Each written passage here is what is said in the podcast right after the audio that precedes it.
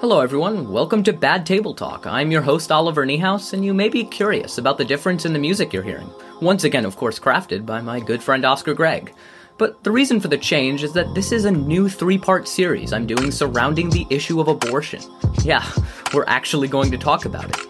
Now, of course, I'm unapologetically pro choice when it comes to this issue, and we'll be going through all the arguments you've heard and many you haven't. As I said before this series, will be split into three parts. Part 1 Should the fetus be granted moral consideration from the moment of conception?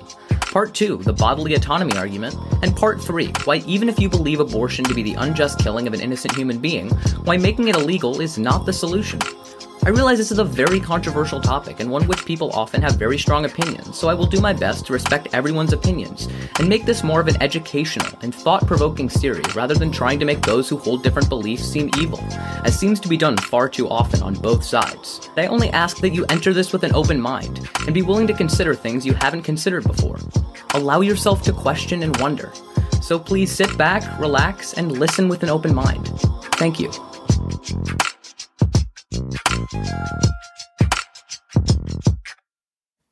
Hello, everyone. Welcome to Bad Table Talk. I'm your host, Oliver Niehaus, and this is the third and final part of our three part series surrounding the issue of abortion. This means you should definitely listen to parts one and two first, as they lay out preliminary arguments addressing the morality of abortion itself. However, that is not what will be discussed in this segment. For this segment, we will be accepting the premise that abortion is indeed the immoral taking of an innocent human being, deserving of all the same rights as you and me, and also has a right to the woman's body, unlike any other person does, but regardless, that's the premise. Abortion is wrong, so therefore our goal should be to lower the number of abortions as much as possible, right? I hope the answer is yes. It would seem odd if that wasn't the case. So what's the most effective way to decrease the number of abortions? Well, I mean, for starters, keep doing what we're doing. I know that may seem outrageous considering how contentious of an issue this currently is, but the number of abortions per year has been consistently decreasing since 1990, and it just so happens that a year later the FDA approved Norplant, which was the first long-acting reversible contraceptive for women. But regardless, the rate has indeed been dropping. In 1990, there were nearly 1.5 million abortions. As of 2016, which is the latest year of CDC records, there was 623,471. That is a decrease of over 56%. Clearly, whatever has been happening since 1991 has been working. So what's the secret? Well, it's increasing access to contraception and comprehensive sex education in schools. And guess what? The more accessible the contraception, the lower the rate of unwanted pregnancies and thus the lower rate of abortions. In 2009, Colorado began offering teens free IUDs without parental consent, and within eight years, teen pregnancies dropped 54%, and the abortion rate fell by 64%. For every dollar spent on the program, the state saved nearly $6 in labor and delivery costs, childcare assistance, and food stamps, and in total, that saved the taxpayers of Colorado nearly $70 million. Despite the initial funding for the program running out in 2016, it has been sustained through programs like Medicaid and the Affordable Care Act. Wait, the so-called pro-lifers are trying to eliminate something that has helped decrease the abortion rate by 64%? That's suspicious. That's weird. Couldn't have said it better myself. And long-acting reversible contraceptives like IUDs are among the most effective at lowering the abortion rate. This is because they are over 99% effective and don't require someone to take a pill on a consistent basis, which is honestly harder than you may think, given that the 18% of women who use contraception inconsistently, for example by forgetting to take the pill every day or not using a condom every time they have sex, account for 41% of all unintended pregnancies. Increases in long-acting reversible contraceptive use likely led to more consistent and effective contraceptive use overall, contributing to the decline in the unintended pregnancy rate. However, the Republicans in the Colorado state legislature have spoken out against this policy. And this isn't just Colorado. Across the nation, the GOP, whose platform dictates them to be against abortion, consistently advocates and votes against increased funding to programs that would subsidize the cost of contraception. They have consistently backed Supreme Court decisions such as the Hobby Lobby decisions, which allowed employers to be exempt from providing contraception on their healthcare plans, despite the ACA explicitly stating that for-profit businesses could not refuse to provide such contraception, as is standard with basic healthcare plans. They have criticized past decisions like Griswold v. Connecticut, which stated that states could not ban the use of contraception altogether. Those on the right declare those on the left of always wanting free things, which is absurd. We just want to benefit from our labor and not have to work three jobs just to barely pay our rent, while corporate executives rake in billions. But beside the point, couldn't it be argued right back at them in this scenario? They want to stop abortions, but aren't willing to put in the work or take the necessary steps that have been proven to achieve those results. Seems like maybe they are the ones who just want free stuff, or in particular, free results with no action. It makes you question how much they really care about stopping abortions. But regardless, I could do a whole segment on the hypocrisy of the right, but that's definitely for another time. So we've established that more accessible contraception leads to lower abortion rates. But what about comprehensive sex education? I'd hope this would be made self-evident that when people are more aware of intercourse, that they can make better informed decisions that would decrease the likelihood of unwanted pregnancy. But for good measure, let's prove this with the data. In 1992, California's teen pregnancy rate was 157 per 1,000 teens aged 15 to 19, the highest rate in the nation. To combat the problem, the state launched a three-year abstinence-only sex education effort, only to cancel the program in 1995 when it had absolutely no effect on teens' decisions to start having sex. In 2003, lawmakers instead passed the California Comprehensive Sexual Health and HIV AIDS Prevention Education Act. The law forbade classes from promoting religious doctrine or bias against people and said that all sex education programs had to be medically accurate, age appropriate, and comprehensive. By 2005, California's teen pregnancy rate was 75 per 1,000 teens, a more than 50% decline that surpassed the corresponding national decline of 37%. So it's abundantly clear that increased access to contraception and comprehensive sex education decreases the number of abortions. But you may argue that you agree with all those things, but why must abortion remain legal? Can't we walk and chew gum at the same time? Well, actually abortion restrictions have little to no effect on the overall abortion rate. One example is El Salvador. In 1988, El Salvador passed a total abortion ban. No exceptions. Not for rape, incest, or even to save the life of the mother. Women and girls found guilty of having an abortion face a prison sentence of two to eight years. Healthcare providers who assist them can face up to 12 years in prison. And if that isn't enough, women who have had miscarriages have been charged with aggravated homicide, a charge which can bring a sentence of up to 50 years in prison. There have been documented cases by Amnesty International of many women who have been sentenced to decades in prison after having a miscarriage. Just imagine for a second. You are pregnant and actually excited to have a child, only to tragically miscarry. And on top of the grief of that miscarriage, you face a federal investigation to find out whether you were truly at fault for the miscarriage and face possibly decades in jail. Is this really the type of treatment we want to subject women? And you may say that the US is fundamentally different than El Salvador, and we would never allow women to be jailed for miscarriages. But look no further than the state of Alabama, where Marshae Jones was indicted for manslaughter after being shot in the stomach during an altercation which caused her to miscarry. The state of Georgia passed legislation which allows for women who perform their own abortions outside a formal medical setting to be charged with first degree murder, which could carry a sentence of up to life in prison or the death penalty. How pro-life of them. So don't pull the whole it won't happen in America because it already is. And in El Salvador, due to the total ban on abortion, clandestine abortions are very common, methods of which include ingesting rat poison or other pesticides, and thrusting knitting needles, pieces of wood, and other sharp objects into the cervix, and the use of the ulcer treatment drug misoprostol, which has become widely used to induce abortions. And 11% of women who underwent clandestine abortions died as a result, and due to the fact that it is illegal, the figure is likely to be much higher. And not only that, suicide accounts for 57% of the deaths of pregnant females aged 10 to 19 in El Salvador, though it is likely once again that many more cases have gone unreported. And unsurprisingly, El Salvador has one of the highest teen pregnancy rates. According to the National Family Health Survey, nearly a quarter of all teenagers aged between 15 and 19 in El Salvador have been pregnant at least once. So higher rates of maternal death, whether by suicide or dangerous abortion procedures, as well as no statistically significant change in abortion rate. Is this really what the pro-life community wants to implement in America? So that's honestly it. That's the solution to limiting the number of abortions. Increase access to contraceptives as much as possible, and yes, that means making them taxpayer funded, as well as increasing sexual education. The fact is that those who are pro-life actually don't care about decreasing abortions, or at least aren't willing to take the necessary steps to do so.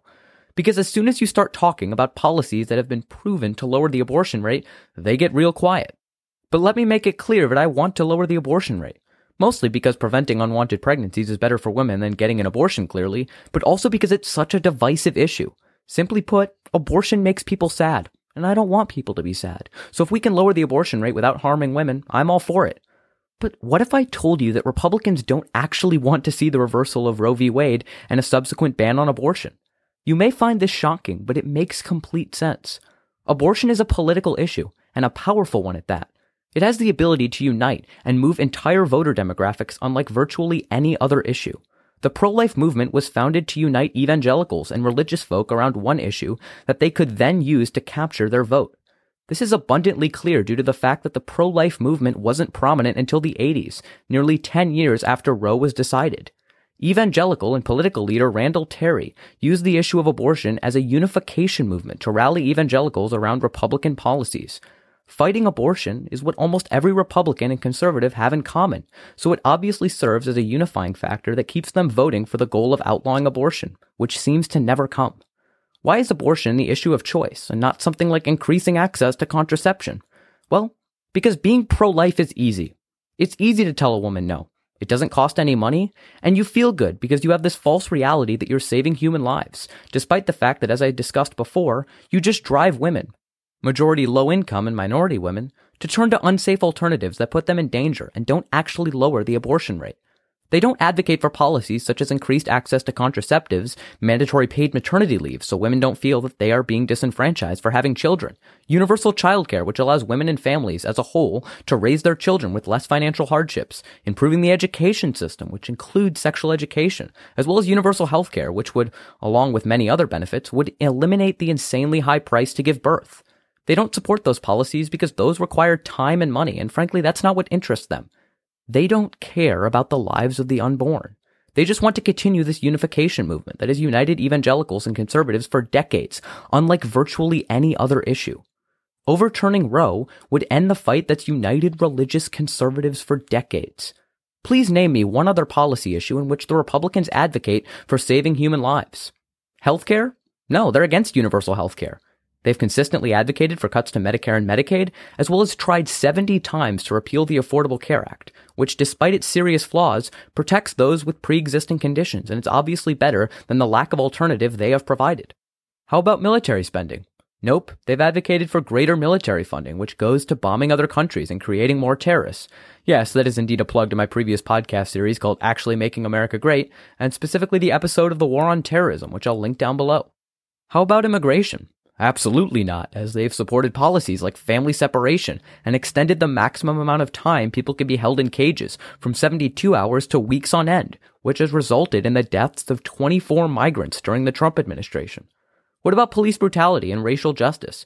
No, once again, as conservatives never fail to justify the deaths of unarmed black people at the hands of law enforcement. I seriously cannot find one policy that Republicans support that values actual people outside the womb. But once again, my email is down below. So if you're screaming at your phone or whatever device you're listening on, let me know. So why would it be any different with abortion? The answer is it's not. It's the easiest issue to unify around, and the amount of people who are single issue voters surrounding abortion is quite high. So if you're against abortion and support the pro-life movement, I hope you know that they are harnessing your passion around the issue of abortion and using it to exploit your vote, and you will never see the illegalization of abortion. And for those of you worried about Roe being overturned, don't be. Because it's clear the Republicans are using the issue for votes. The outlawing of abortion would end the movement, and therefore that unification that they've relied on for decades. Of course, it's important to fight abortion restrictions, as that still leaves the controversy brewing so that they can still use it to exploit votes, but still ends up seriously hurting women. So, if I'm being honest, part of me wants to see Roe overturned. And of course, I'm not actually serious, as this would be disastrous for women across the country and lead to similar problems seen in El Salvador. But part of me is curious to see what would happen. Because the Republican Party would be fractured. The easy feel good issue that united their voters would be no more. It could literally be the downfall of the Republican Party. To go even further than taxpayer funded contraception, let me make the case for taxpayer funded abortion. I know what you're thinking. What the hell is he thinking?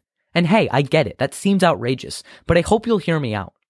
Currently, there is something in place called the Hyde Amendment, which prohibits the use of taxpayer funds for abortions. And the defense of this is that people's taxpayer dollars shouldn't be going to what they believe is the killing of innocent human beings. I think this is particularly a weak argument because under that logic, I shouldn't have to pay taxes towards the military as they use that to senselessly bomb other countries and kill hundreds of thousands of innocent people. The reality is we have to pay taxes towards things we don't agree with. You don't just get to opt out of paying taxes towards something you don't agree with. Now, I want to make an empirical case for why taxpayer funded abortion would lower the rate. Right now, Planned Parenthood is a business, and if you're against abortion, you would probably say that they are in the business of killing babies, which, other than a rhetorical choice of words, is correct. And as true with any business, their desire is to maximize profit and to sell as much of their product or service, which in this case is abortion. And due to the nonsensical efforts to defund Planned Parenthood, which due to the Hyde Amendment don't even go towards abortions and just strip funding away from other forms of reproductive care, like cancer screenings, contraceptives, and much more, they are forced to make up for that lack of funding somehow. And how do they do it? sell more abortions. It's their only way of profiting. Therefore, it would make more sense if they would be more likely to push women towards abortion rather than counsel the pregnant woman through her options and offer her the many alternatives that they provide. Isn't that what we want? But due to the Hyde Amendment in place and increased efforts to defund them, Planned Parenthood quite literally has to perform a certain amount of abortions to keep the lights on. Wouldn't it be great if we removed the profit incentive? Instead of people paying for abortion out of pocket, the entirety of Planned Parenthood would be government funded, and therefore there would be no incentive to push women towards abortion as they don't profit from it. They could more easily counsel women through pregnancy and decrease the likelihood they will even turn to abortion in the first place. We know that restrictions don't work as discussed earlier, so could this be a viable alternative?